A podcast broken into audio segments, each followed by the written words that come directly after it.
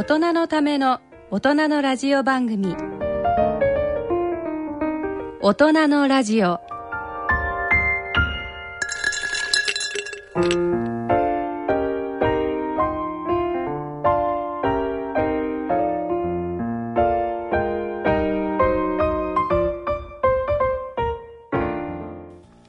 ご機嫌いかがでしょうか？安倍賢人です、えー、各月テーマの認知症と介護に焦点を当ててお送りします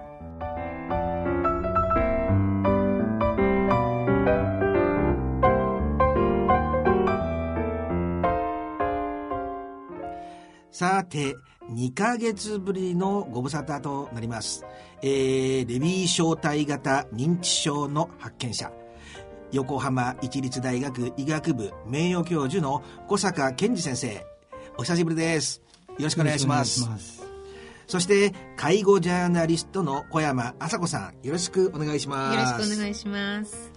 えー、もう、これが11月の20、今回が25日ですから、えー、お二人にとっては、2016年の最後の放送ということになりますよね。えー、どうでしょうか？なんか、あまあ、年を取ってくると1年が経つのがあっという間ですけども、お小坂先生、はい、この1年振り返ってみてどうでしょいや私も後期高齢者にすでになってますからああ認知症も考えないといけない年になってます。小山さんの方はどうでしょう？1年振り返ってみて。そうですね、まあ、あの今年初めてそのラジオ日経さんであの、まあ、3か月でしたけれども認知症の,、あの番組を担当させていただいて小坂先生ともあの出会うことができましたし、うん。とてもいい体験をさせていただいて、うん。それが私にとってとても大きな出来事でした。なるほど、はい。あの小坂先生はこの、お振り返ってみると何かどうですかねこの収録自体は。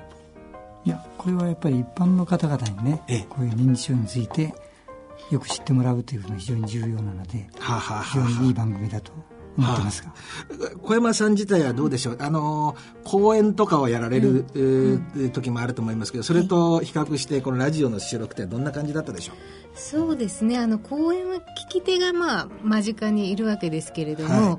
あのまあ、ラジオの場合は聞き手は間近にいないので、まあ、あの自分で想像しながらたくさんの方が聞いてくださってるんだなということを想像しながらやる楽しさがあります。ああなるほど、はい。やっぱりそれラジオならではの醍醐味ですよね。見えないリスナーの方に話しかけると言いますかね,、そうですね。なるほど、えーというわけで今回の大人のラジオ進めてまいります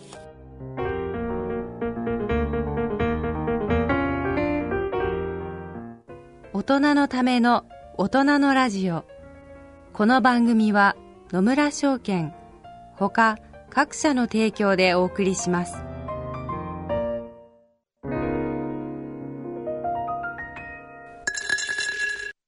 野村。第二の人生に必要なのはお金だけじゃないから。ゆったりとした旅を楽しみたい。健康はもちろん若々しさもまだまだ保ちたい。住まいをもっと快適にしたり相続のこととかもしもの時のことも考えておきたい。セカンドライフのために知りたいことってたくさんありますよね。あなたのハッピーなセカンドライフのために。野村証券の本支店ではさまざまなスペシャリストを講師にお招きして野村のハッピーライフセミナーを開催しています。詳細はウェブで「野村のハッピーライフ」と検索してください。なお当セミナーではセミナーでご紹介する商品などの勧誘を行う場合があります。それの村に来てみよ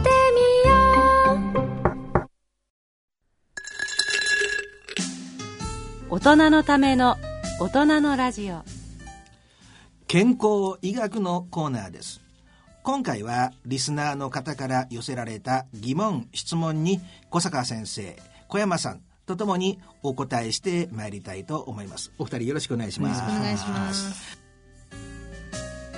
えーまずは最初のメールから匿名希望の方からです。最近認知症の方による交通事故で幼い命が奪われたニュースがありましたねえー認知症者による徘徊は知ってはいましたが、車でも徘徊することもあるのですね。ところで、我が母親は田舎で一人暮らしをしており、父親の死をきっかけに買い物などの必要から、60歳にして車の免許を取得し、以来毎日車で買い物に出かけておりますと。なるほど。母親は年齢が80歳となりますが、最近どうも認知機能が衰えてきたのではないかと懸念をしております。また、今回の事故のようなことが起きないだろうかと心配でもあります。免許を返納してもらうにはどうしたらよいのでしょうかとはいうものの、田舎ゆえ買い物をするにも車がないと不便な社会ではありますと。どう対応すべきなのでしょうかまた、万一事故が起こった場合は、親族が責任を取るのでしょうか今回の事故はいろいろなことを考えさせられますと。年を取れば多かれ少なかれ物忘れは出ますしね、うんうんうんうんそれがすぐ認知症というわけにはいきませんが、はい。可能性はあり得るねなるほど、なるほど。本人がそれを気づいているかどうかはい。これが重要なポイントになるんです。だからその辺を明らかにしてええ、そしてやっぱり本人が気づいてなければひょっとすると認知症の可能性もあるかもしれない。本人が気づいてなければね。自分の物忘れをね。ああ、逆に自分で、まあ、自覚していれば、うん。ある程度、まあ、安心というか。そうですね。あ認知症の場合は自分で忘れっぽいとかそういうことを自覚しなくなっちゃうことが多いんですよねあ。はいはいはい。ですからその辺は一つのポイントではあるんですなるほど。小山さんどうでしょそうですね。あの、今本当に近年、この認知症のドライバーの事故っていうのが増えていて、はい。2015年の10月には宮崎で、あの、まあ、2人が亡くなって5人が重軽傷を負ったっていう事件もありましたし、うん。うん。非常に社会的な事件になっているんですよね。うんうん。で、やっぱり、あの、そういった方に取材をすると、あの、普段は全然認知症に見えなかったけれどもっていう、そのご近所の声があるんですよね。それで、運転すると、あの、そういうふうに、あの、事故を起こしてしまったってこともあって、はい。なんでしょう、その、まあ、まだら認知症ではないんですけども、運転するときにそういうような傾向が出てしまうこともあって、やはり、あの、先ほどおっしゃいましたけども、自覚するかしないかっていうのはとっても大きいですし、周りが気づくか、気づいて、そういうふうに見えなくても、実はそういう危険性もあるっていうことで、非常に難しい。なるほど、なるほど。はいそうですよね。だけど、おそんなに周りの人に注視しながら私たちも生活してるわけじゃないですもんね。うんね簡単なこうすれ違う時のおはようぐらいのことがね、できてれば、あーなかなかそれ以上詮索することはないですよね。先ほど、え、あの、小坂先生言われたんですけど、気、気づいているかいないかって結構大事なことだと。はい自分で、あの、お、お母さんそろそろ危ないんじゃないのっていうと、否定する人がいますよね。圧倒的に多いですよねそういうのはどう対応したらいいんでしょうね？だから周辺がひょっとしたらということを気づくことは大事なんですよね。本人に言った場合にそれを認めるか認めないか。というところですよね。はいはい。認める人が問題は少ないと。なるほど。ところが認めない、いや私はそんなことないよという場合はちょっと考えないといけないという、まあ簡単な見分けはそこです。これ、車での徘徊、車、そそもそも、認知症の方、車を運転して、小山さん大丈夫なんですか？事故が今起きていることを考えると、やはり大丈夫とは言えないですよね。で、なので、まあ、社会的にも、まあ、あの、道路交通法も改正されましたし、うん。っていうことがあるので、事故のことを考えると、やはり、高齢になったら、ある程度免許を返納するということをうん考えざるを得ないと思います。あのなるほどうん自分というよりも他人に、やっぱり危害が。そうですようねん。これ、認知症の方っていうのは、運転すると、どんな症状が出やすいんでしょやっぱりあのそのその場のいろいろな状況というのをとっさに判断ができなくなりますよねう。ああ、なるほど。そこが一番ポイント。なるほど。そういう、あって思った時にパニックを起こしちゃうと。うん、パニック起こればまだいいんですが、パニックも起こらずに、当たり前のことだと思っちゃう。ということもありますよね。ああ、なるほど。まあ、我々で言うと、病識があるかどうかっていうのは重要な問題。危険を危険と認識できない可能性もあるっていうことですよね。りますね。運転中に行き先を忘れたりとかそういうこともありますかね？それはあり。ますね。そうですね。それとか、小山さん他にどんなことが考えられますかね？あとは、まあ、駐車とか幅寄せが下手になるとか、やはりあと交通ルールを無視する赤信号なのに走ってしまう。まさにそういう、あの、赤信号なのに走ってしまって事故が起きた、あですよね、昨年の事故はですね。あと脇見とか、はい。ぼーっとするとか、うん。あとアクセルとブレーキを間違えるとか、はいはい。いうこともあると思います。このアクセルとブレーキを間違えるっていうケースが非常に多いなっていう印象を受けるんですけど、これはやっぱり小坂先生あれですか認知症の関連が考えられますか、それはもちろんあると思いますね。あー。だけど、普通でも踏み間違いというのはありえますよね。はいはいはいそはいことの問題ですよね。そうですよね、この間なんかテレビでやってましたけど、うあの、高齢の方っていうのは言ってみたら手のところに何キロかの重りをつけて、うんあのー日々の活動をしてるのと同じことなんだって、そう考えると、だから、よくこう、我々でもそうですけど、若い時にはこれで避けてるなと思っても実際にはぶつかっちゃってたりとかっていうねその運動機能の低下っていうことも考えられますよね。で、えー、あと、うどんなことが、あの、小山さん、他の事故の例として、えー考えられますか？まあ、高速道路を逆走したりとか、ああ、多いですよね。あと商店街を暴走したりとか。ああ、これは小坂先生どうでしょう？よく、だから、あの、ほ、実際には歩道なんだけども、歩道に入るところのこの、なんていうんですか？あーブロックみたいなものが間隔がものすごく広くて、そこを車道と間違えて走っちゃうみたいなケースって結構ありましたよね。これは認知症の可能性がありますかね？それは、一言で言えば判断ミスですよね。あー判当然認知症の人は判断ミスが増えますから、あ、増えますか？当然。なるほど、はいなるほど。だから普通の人でも判断ミスってのはあり得ますけども、うん。認知症の人はより判断ミスは多くなります。ほ、他どうでしょう？やはり交通ルールが分からなくなる。ああ。その赤信号が、はい。それが渡っちゃいけないっていうのが分からなくなるっていう、その一般的な常識が分からなくなるってこともある。それはどうなんでしょう？忘れちゃうんでしょうかね？とっさの判断ができなくなっちゃう。ああ、なるほど。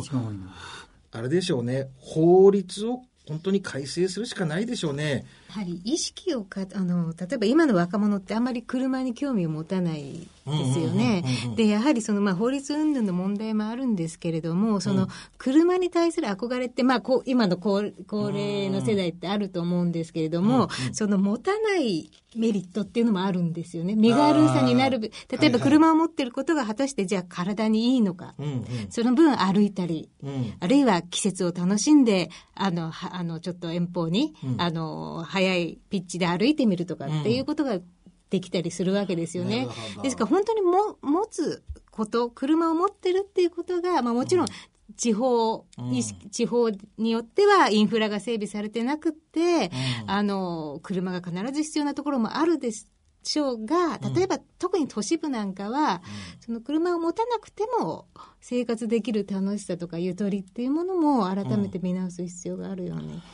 思います。確かに、あの、あまり無責任なことは言えませんけど、あの、そういうね、免許を返納した人のために、はい。何らかの別の手段で、交通手段を、おより、あの、活性化させる必要はあるでしょうね。それがどういう形かっていうことは、あの、一概には言えませんけど、なんか、最後も、もう一つだけこの方が聞いてれることがあったんですけども、事故が起こった時に、その責任は、誰の責任になるんでしょうね？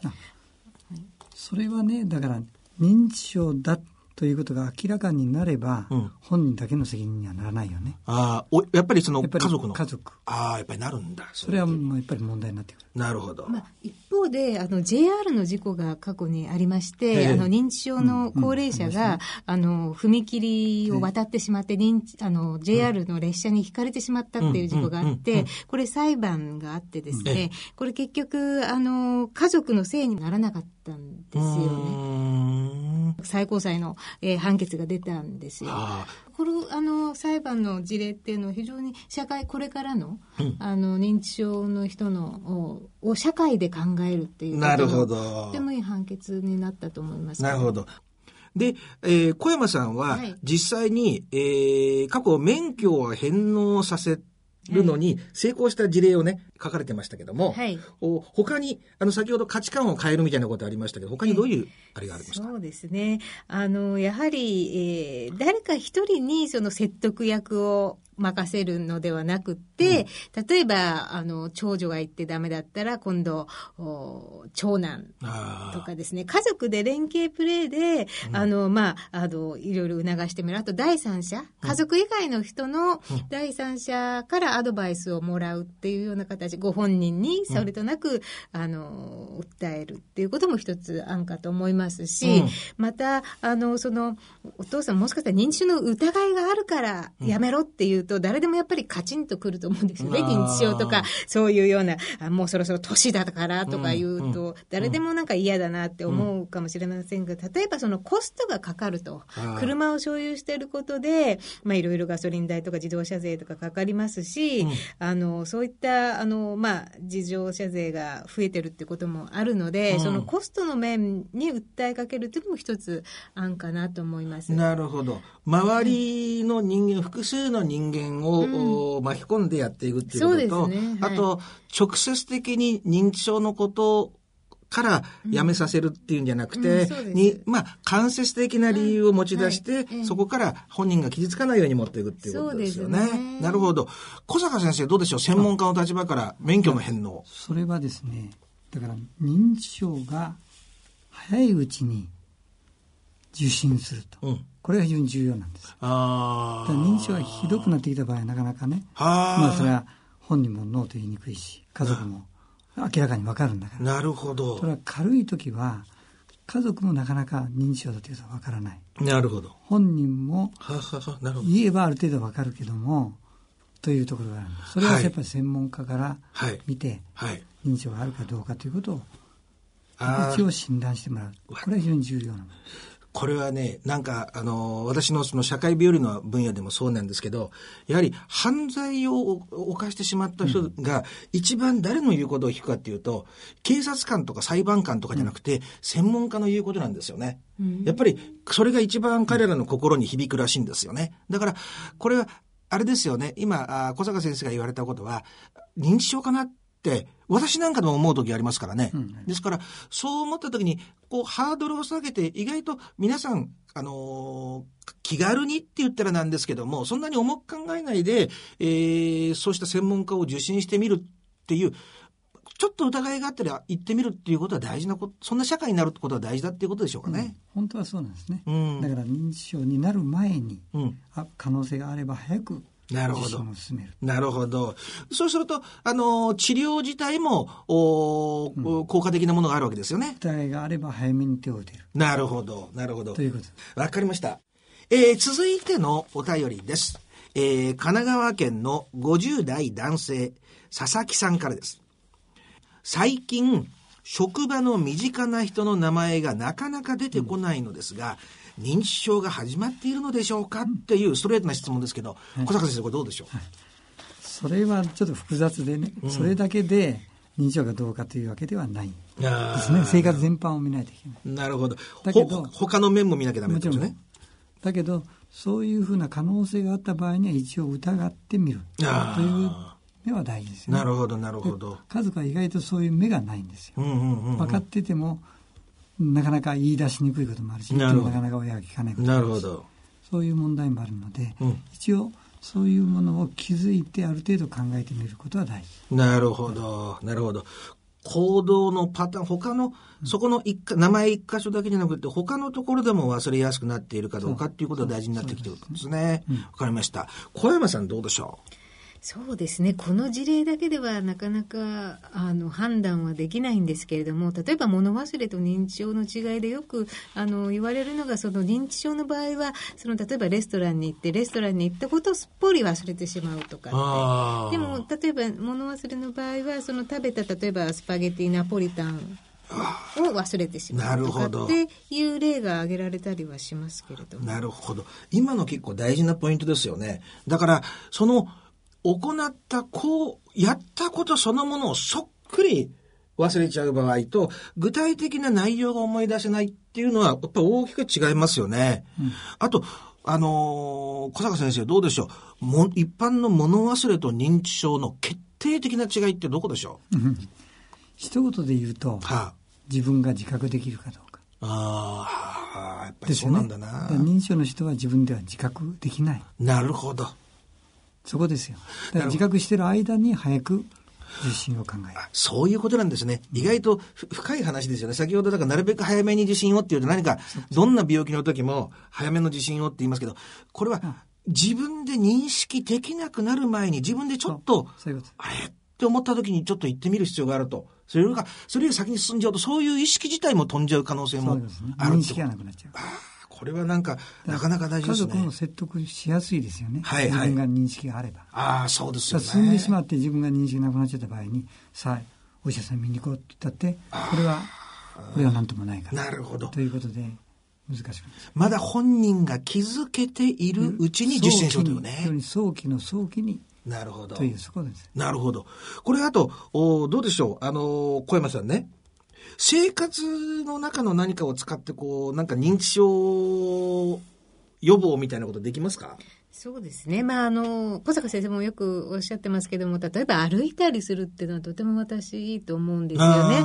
あの、なんてでしょう、季節を歩くことで感じることもできますし、うん、その結構、あの、認知症の方って認知症が進んでも五感がとても、あの、鋭い、五感はそのまま残ってらっしゃるとかっていうこともありますし、うん、歩くっていうことはとても、あの、いろんな刺激にもなりますし、はい、あと旅行の、例えば、計画を立てるそれで旅行に行くってことももうすでに、まあ、トレーニングといいますか楽しみながら、うん、そういうことを。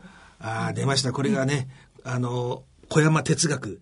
楽しむ、うん、そうです、ね、イコール認知症の、うん、最大の予防である、これだけど本当にあれですよね、私なんかもそうですけどなんだったかなって思ってて、こう、ちょっと、まあいいやって動き始めてみると思い出したりってことありますよね。まあおそらく血流が良くなるっていうこともあるんかもわかりませんけど、他、小坂先生どうでしょうかね。こういうことをやると、認知症対策に若干効果がありますような。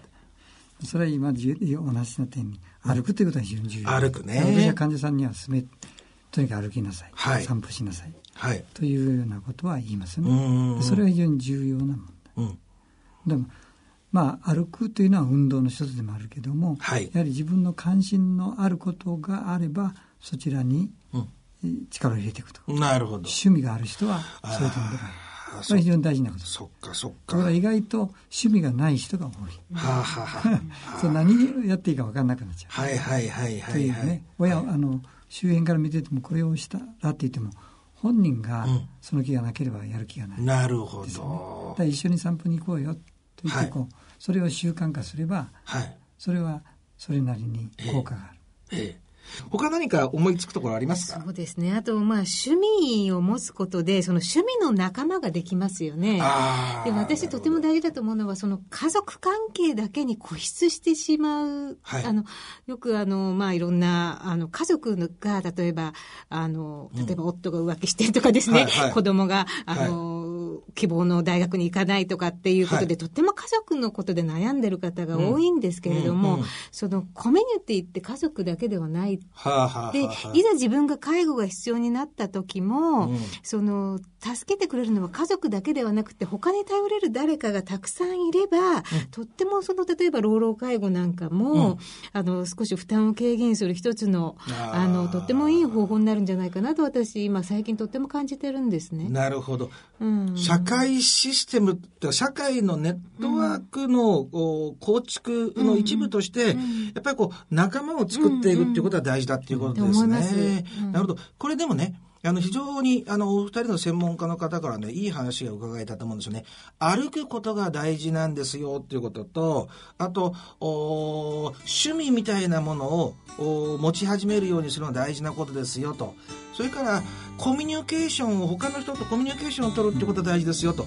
やっぱりどうやらその根底にはね、あのー、小山さんがね、常日頃から言われている、なんか楽しむっていう姿勢が、なんか、あのー大きくね関係してるのかなっていう感じがしますね。本当にねあの意味のあるお話ありがとうございました。ありがとうございました。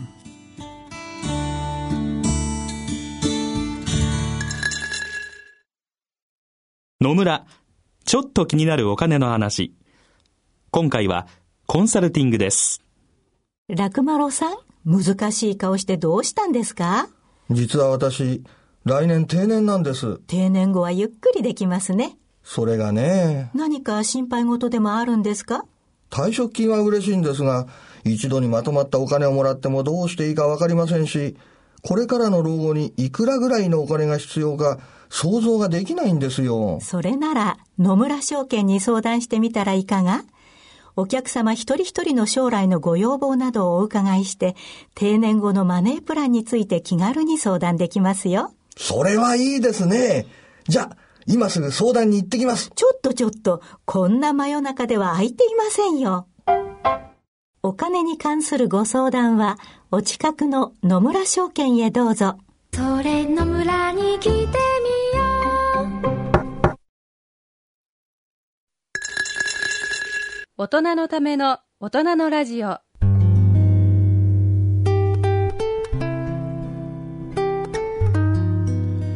今回の大人のラジオはいかがだったでしょうか？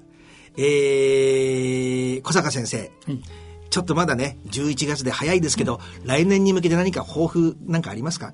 うんと、まあ、私も後期高齢者で、はあ、いつ認知症になってもおかしくない、はあ、という状況にあるんです、はい、事実私の父親が私の年に認知症になったなるほど。ということもありますから私もなる可能性がある。なるほど。だから認知症にならないようにする、はい。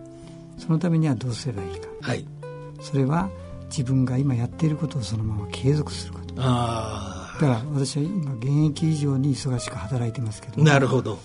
今今まで通り診療を継続する、うん、あるいは講演を継続する。なるほど。ということで新しいことを取り入れていく。なるほど。という努力をするなるほど。これが大事だと思ってるので、なるほど。来年もそのように頑張ろうと。いや、非常に意味のある話ありがとうございます。小山さんどうでしょう？そうですね。あの、今年、あの、まあ、ラジオ日経で番組でご縁があって、はい、あの、出演させていただいて、またぜひ来年も ご縁があれば、はい、あの、ご一緒できればととても強く思っております。あの、お二人の先生、とても素敵な先生とお会いできて、あの、とても嬉しく思いました。なるほど。わ、はい、かりました。ありがたいお言葉、ありがとうございます。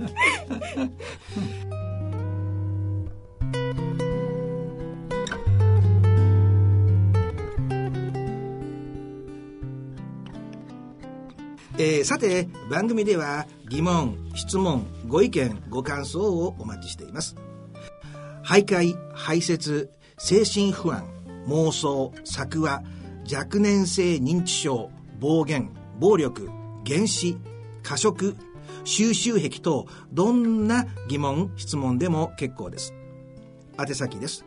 郵便の方は、郵便番号105-8565、ラジオ日経大人のラジオの係まで。あるいは、ラジオ日経大人のラジオの番組ホームページからの投稿もお待ちしています。それでは、お時間となりました。ここまでのお相手は、私、安倍賢人でした。それでは、次回の放送まで。さようなら。